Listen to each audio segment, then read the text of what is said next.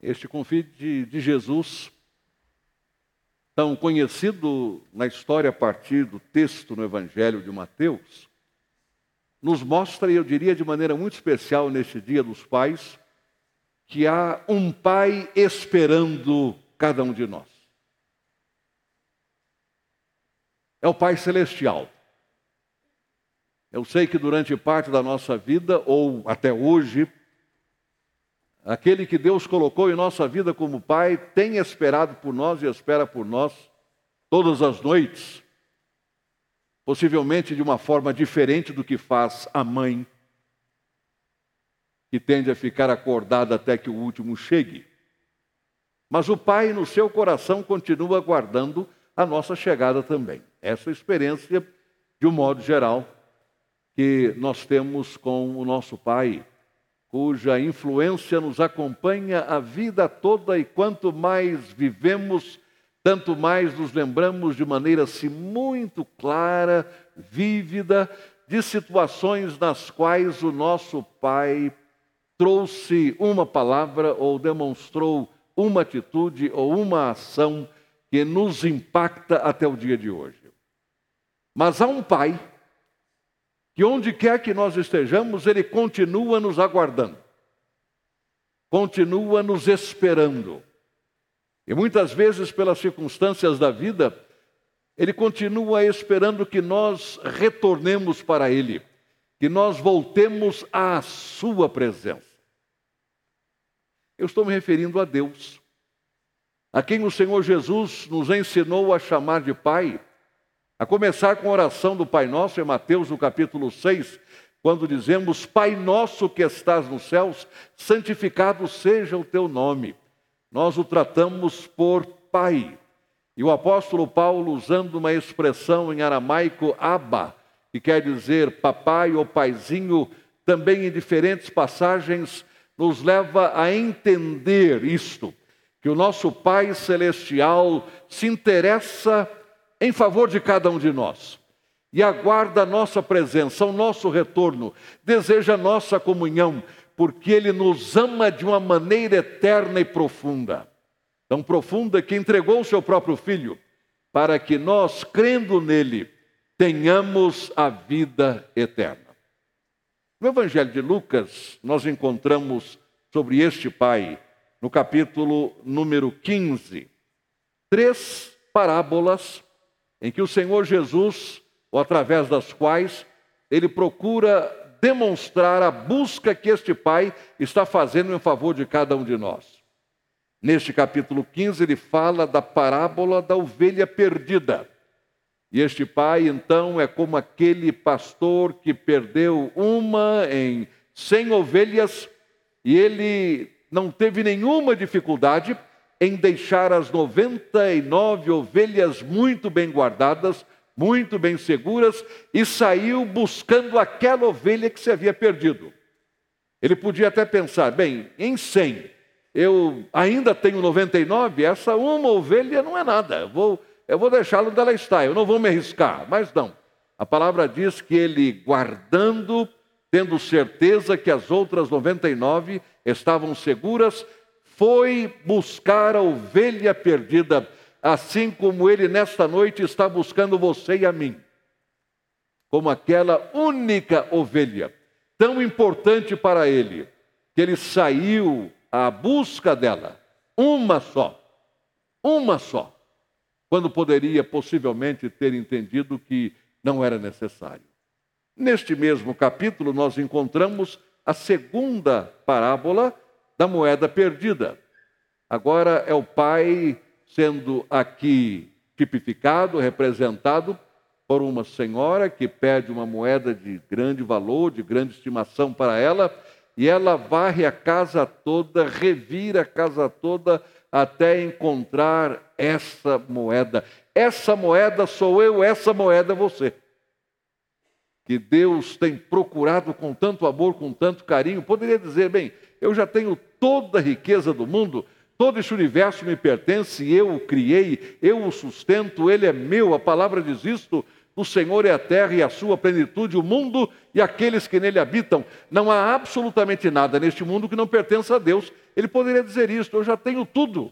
O que seria este grãozinho? O que seria essa folhinha? O que seria este galhinho aqui? Não, ele vai atrás de você e atrás de mim, como aquela senhora procurou aquela moeda que lhe era muito cara e querida ao coração. Deus faz isso. E nesta noite ele está me procurando. Ele está procurando você, como aquela senhora fez com aquela moeda que se perdera.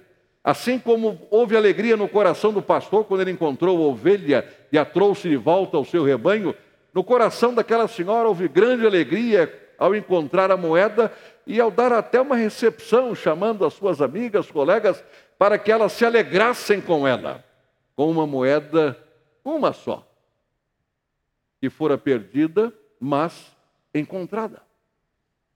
E a terceira parábola é a chamada parábola do filho pródigo. As três parábolas, no mesmo capítulo 15 do Evangelho de Lucas, com a mesma ênfase, a mesma ideia central, o amor de Deus para conosco, que o leva a buscar-nos onde quer que nós estejamos. Eu quero ler esta parábola para você. Jesus continuou: Um homem tinha dois filhos. O mais novo disse ao seu pai: Pai, eu quero a minha parte da herança. Assim, ele repartiu sua propriedade entre eles, isto é, o filho e o outro. Algo inusitado, não o que ele fez, mas o pedido do seu filho, de pedir que o seu pai, ainda em vida, eh, já dispusesse dos seus bens. Ele fez aquilo que, na realidade, naquela época e ainda hoje, é uma, é uma medida, uma iniciativa que não dá para a gente pensar. Já pensou os filhos chegando e dizendo, enquanto o senhor está vivo, a senhora está viva, vamos fazer logo a partilha, para ter certeza que cada um vai sair ganhando com isso. Uma coisa assim absurda. Naquela época, mais ainda, porque caberia ao pai fazê-lo e só depois da sua morte essa partilha seria realizada. Mas ele chega e diz: Não, eu quero a minha parte. E o pai consentiu, diz o texto, e repartiu a sua propriedade entre eles. Não muito tempo depois, o filho mais novo reuniu tudo o que tinha e foi para uma região distante, e lá desperdiçou os seus bens vivendo irresponsavelmente. A palavra pródigo, ela acabou sendo compreendida, entendida, percebida como sendo alguém perdido. Filho pródigo, isto é, aquele que deu problema, deu trabalho, se perdeu. Mas na realidade a palavra pródigo ou pródiga tem a ver com a capacidade que a pessoa tem de repartir, a pessoa ser generosa, a pessoa ser liberal. Essa, essa é a ideia básica. Tanto assim que nesta versão, nova versão internacional, ao invés de se falar em parábola do filho pródigo, fala-se em parábola do filho perdido. Porque aquele filho estava sendo pródigo porque estava gastando o que tinha, mas o seu pai também era um pai pródigo por amar o seu filho de uma maneira tão abundante e tão generosa. Mas ele recebeu do seu pai a porção que lhe coube na partilha, e diz a palavra, resolveu sair de casa e viver uma vida de maneira irresponsável. Isto é, tudo aquilo que ele tinha desapareceu. Absolutamente. Depois de se ter gasto tudo, houve uma grande fome em toda aquela região e ele começou a passar necessidade. Claro, se ele gastou na hora do almoço, inclusive a janta, o que queria sobrar? O que ele fez, gastou tudo.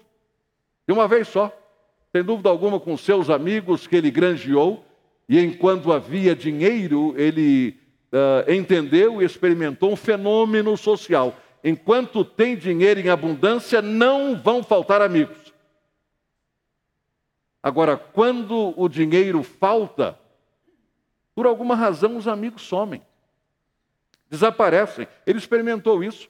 Estava não apenas padecendo necessidade por haver gasto tudo num momento de grande fome, como estava abandonado, ninguém por perto, ninguém para lhe dar algum socorro. Aqueles que o conheceram no momento da sua prodigalidade, dos seus gastos, não estavam por ali, talvez até o vissem, mas fizessem como se nunca o tivessem visto, passando para o outro lado da rua, ou mesmo negando qualquer conhecimento, dizendo eu nunca lhe vi, não conheço, mas estive junto com você, não, você nunca esteve, você está ficando pancada da cabeça, você não está entendendo nada. Mas é isso que acontece. Ele experimentou não apenas a pobreza, a fome, mas também o desprezo dos amigos, no momento de grande necessidade.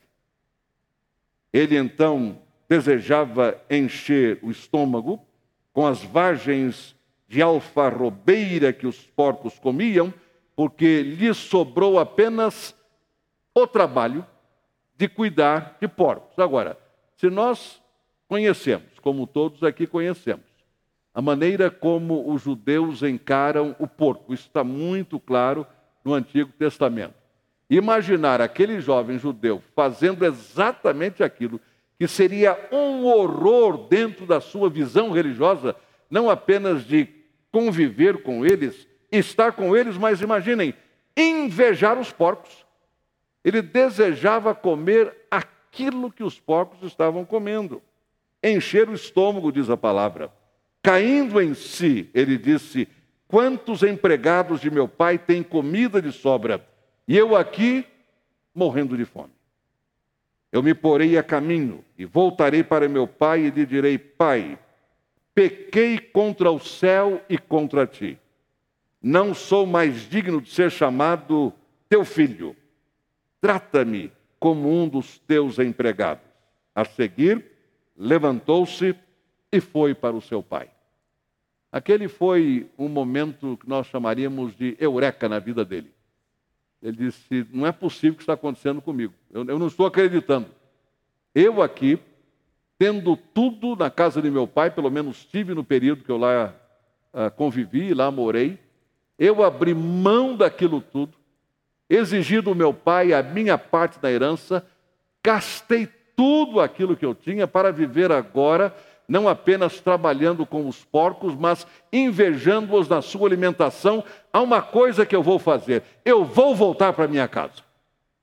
Esta minha independência não está me levando a lugar algum. Notem bem, a palavra de Deus não diz nada em absoluto contra a nossa independência, a nossa autoestima, a nossa maneira de atuar, as iniciativas, nós devemos fazer o nosso melhor, desejar o melhor, almejar o melhor, buscar o melhor para nós, para a família, para a sociedade. Não há nada de errado nisso.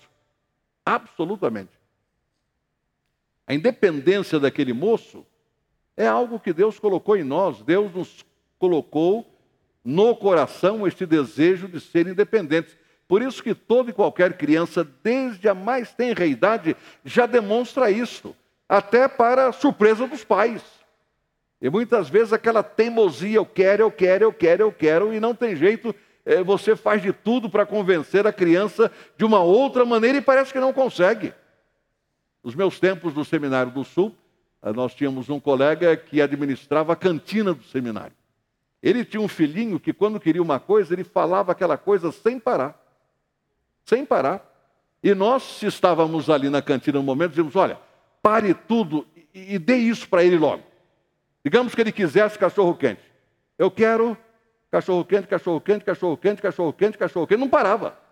Ou eu quero Fanta, Fanta, Fanta, Fanta, Fanta, Fanta, Fanta. Diz, faz, o seguinte: dá logo a Fanta, dá logo o cachorro quente, dê tudo que ele quer, porque não dá para a gente aguentar isso. A criança é assim. Já está dentro dela. Não é por ser criança, é por ser um ser humano.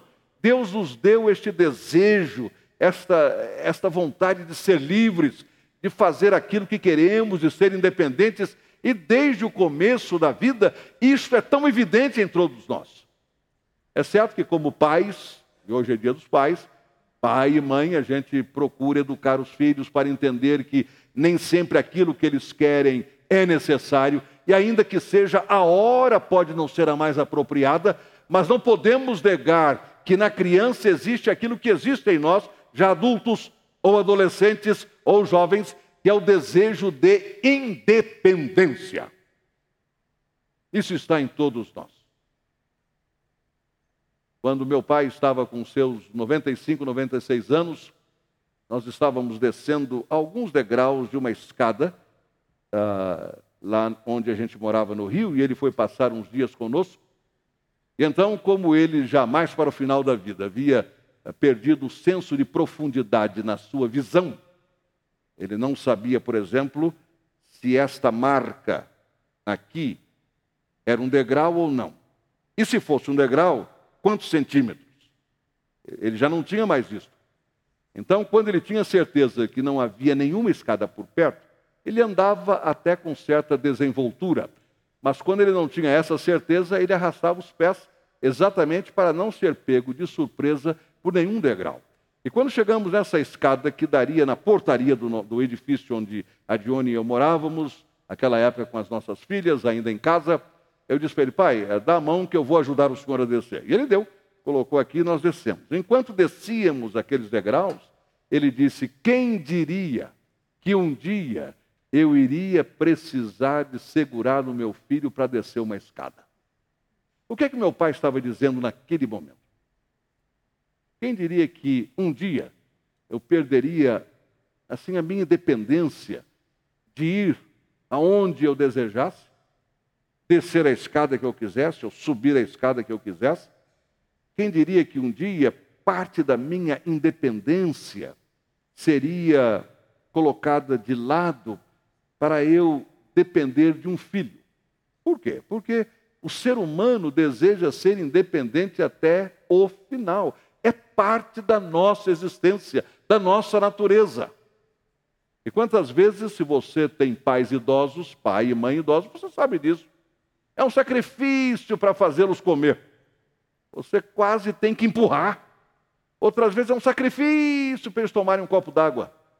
E você sabe que é a necessidade absoluta pela idade de água permanente, hidratar a pessoa. Mas a pessoa fica naquela, não, não quero, não, não tenho fome, não, não estou com sede. E você fica como filho ou filha, sem saber exatamente como agir. E às vezes você eh, sente assim, aquele desconforto, aquela irritação, tem que beber, tem que comer, mas como é que você vai fazer isso? Por quê? Porque os nossos pais, assim como os nossos filhos bebês, têm a natureza humana de independência de iniciativa própria, de não quererem qualquer dependência de outro ser humano. Então, este jovem, que nós chamamos de filho pródigo, filho perdido, nesta versão, ele tinha a mesma característica humana. O erro dele foi não direcionar essa característica para aquilo que é certo. O erro dele foi não prestar atenção aos conselhos do seu pai. O erro dele foi fazer da sua independência apenas um instrumento para os seus desejos e motivos sem qualquer responsabilidade.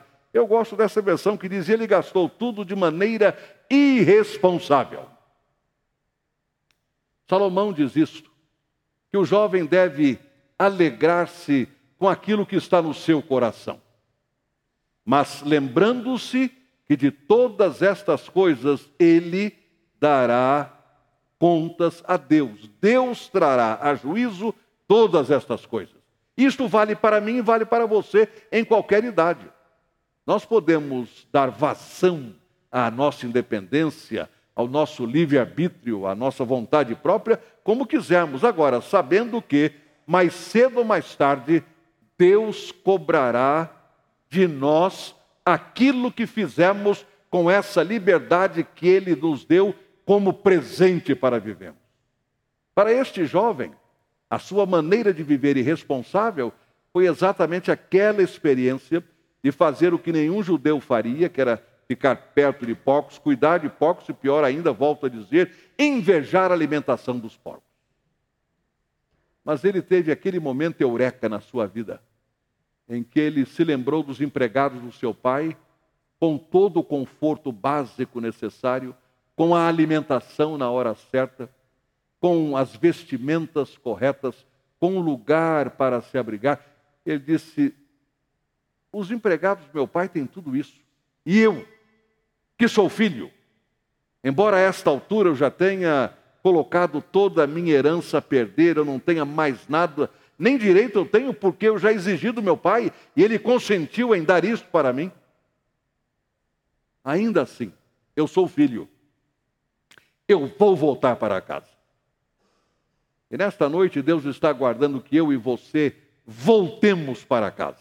Isto é, nos voltemos para Ele, dizendo: Senhor, eu não tenho andado como tu desejas, eu não tenho feito a tua vontade, eu tenho procurado uma vida que não tem nada a ver com os teus valores, eu estou completamente distante daquilo que tens preparado para mim, mas eu quero voltar e viver perto de ti.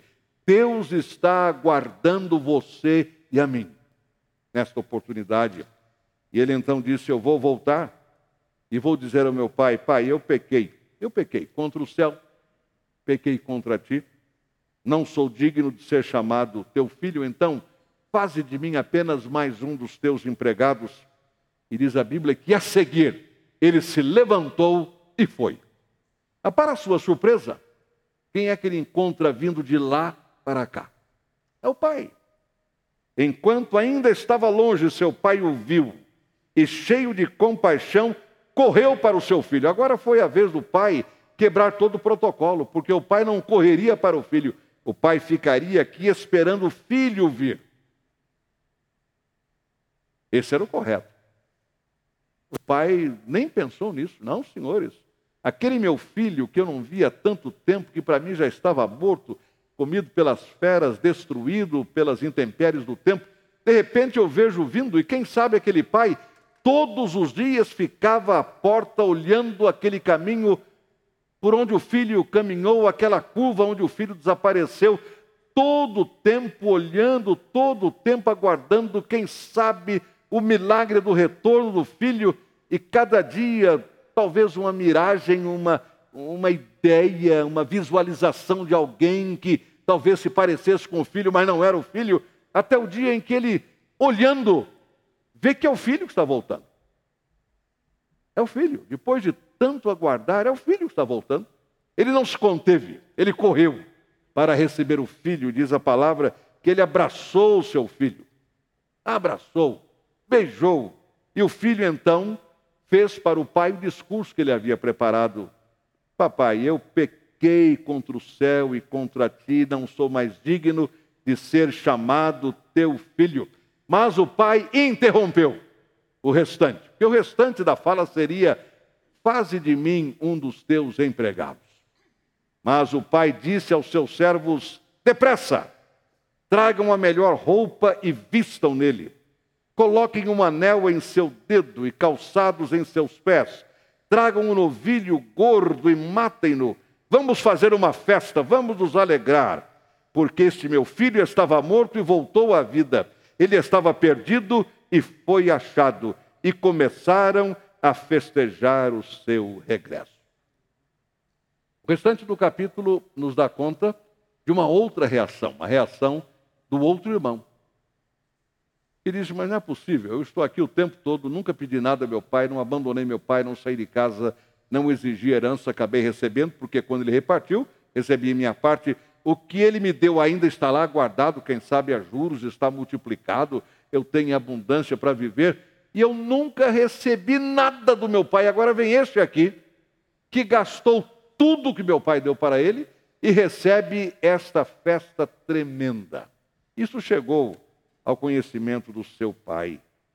E o pai disse: Meu filho, você está sempre comigo, e tudo que eu tenho é teu mas nós tínhamos que celebrar a volta deste seu irmão e alegrar-nos, porque ele estava morto e voltou à vida.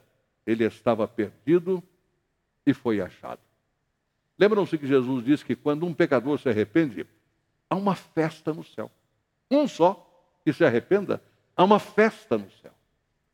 Porque para o pai, e você que é pai, você que é mãe, sabe disso, a presença do filho, da filha, dos filhos perto de nós traz uma alegria tremenda.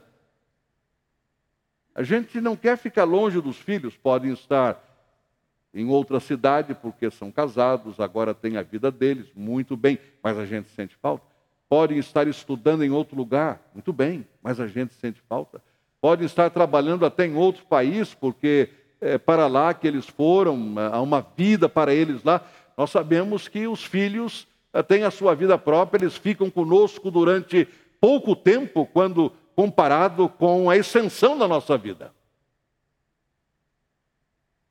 Vocês que são casados sabem disso. Johnny e eu temos no casamento mais anos juntos, nós dois, do que nós tivemos com nossos pais. Isso acontece com todo mundo. Assim como as nossas filhas também. Passaram tempo conosco.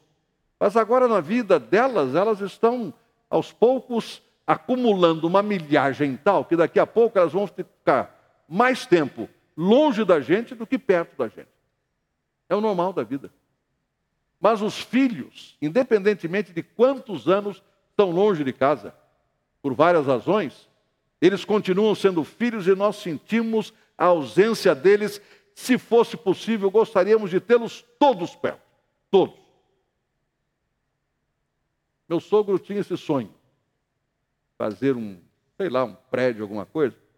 Todos os filhos morando no mesmo prédio, cada um com seu marido, sua esposa, não tem problema. Mas todo mundo morando junto.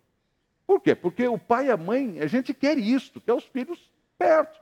E quando vem o neto, a coisa piora, porque aí a gente, realmente o filho pode nem vir, mas se o neto vier, está ótimo. A gente já, já se sente muito bem. Isso é parte da nossa humanidade filhos serão filhos para sempre.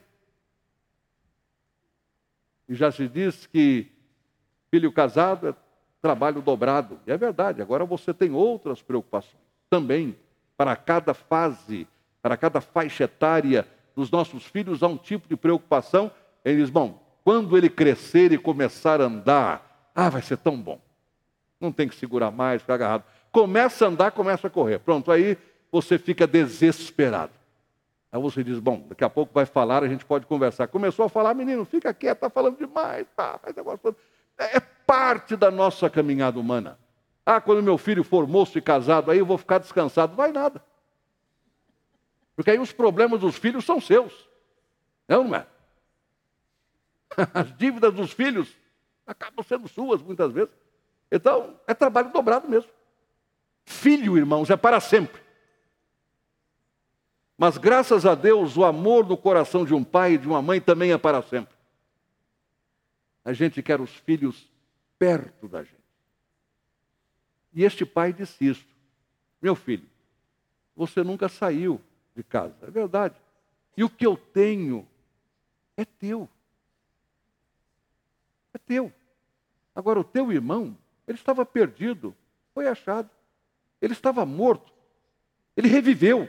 Então é justo, é digno que a gente se alegre e celebre o que nós estamos fazendo. E é o que Deus faz quando nós nos voltamos para Ele.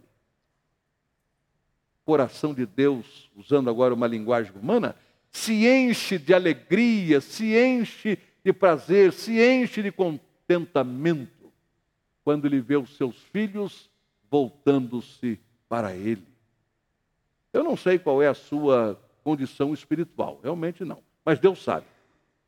Você pode ser filho de Deus, filho de Deus, em comunhão com o Pai Celestial, caminhando com Ele, atravessando dificuldades, como todos atravessamos, mas você de fato nunca abandonou o Pai Celestial. Você nunca o deixou, como este jovem fez. Mas pode ser o caso que você, por alguma razão, se distanciou do Pai. Você sabe que Ele está olhando por você o tempo todo, Ele está esperando a sua volta o tempo todo, mas você pode estar distante do Pai.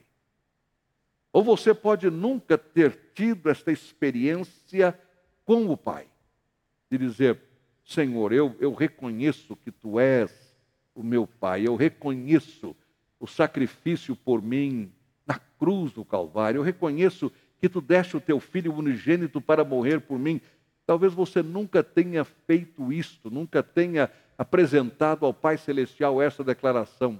Mas hoje à noite, de você, se for o caso, voltar-se para o seu Pai Celestial. Hoje é dia dos pais, vamos aproveitar isso. É claro que para Deus todos os dias são dele, todos os dias são dele. Mas aproveitando do ponto de vista humano, a ênfase que nós damos a este dia como dia em que nós honramos, homenageamos o nosso Pai.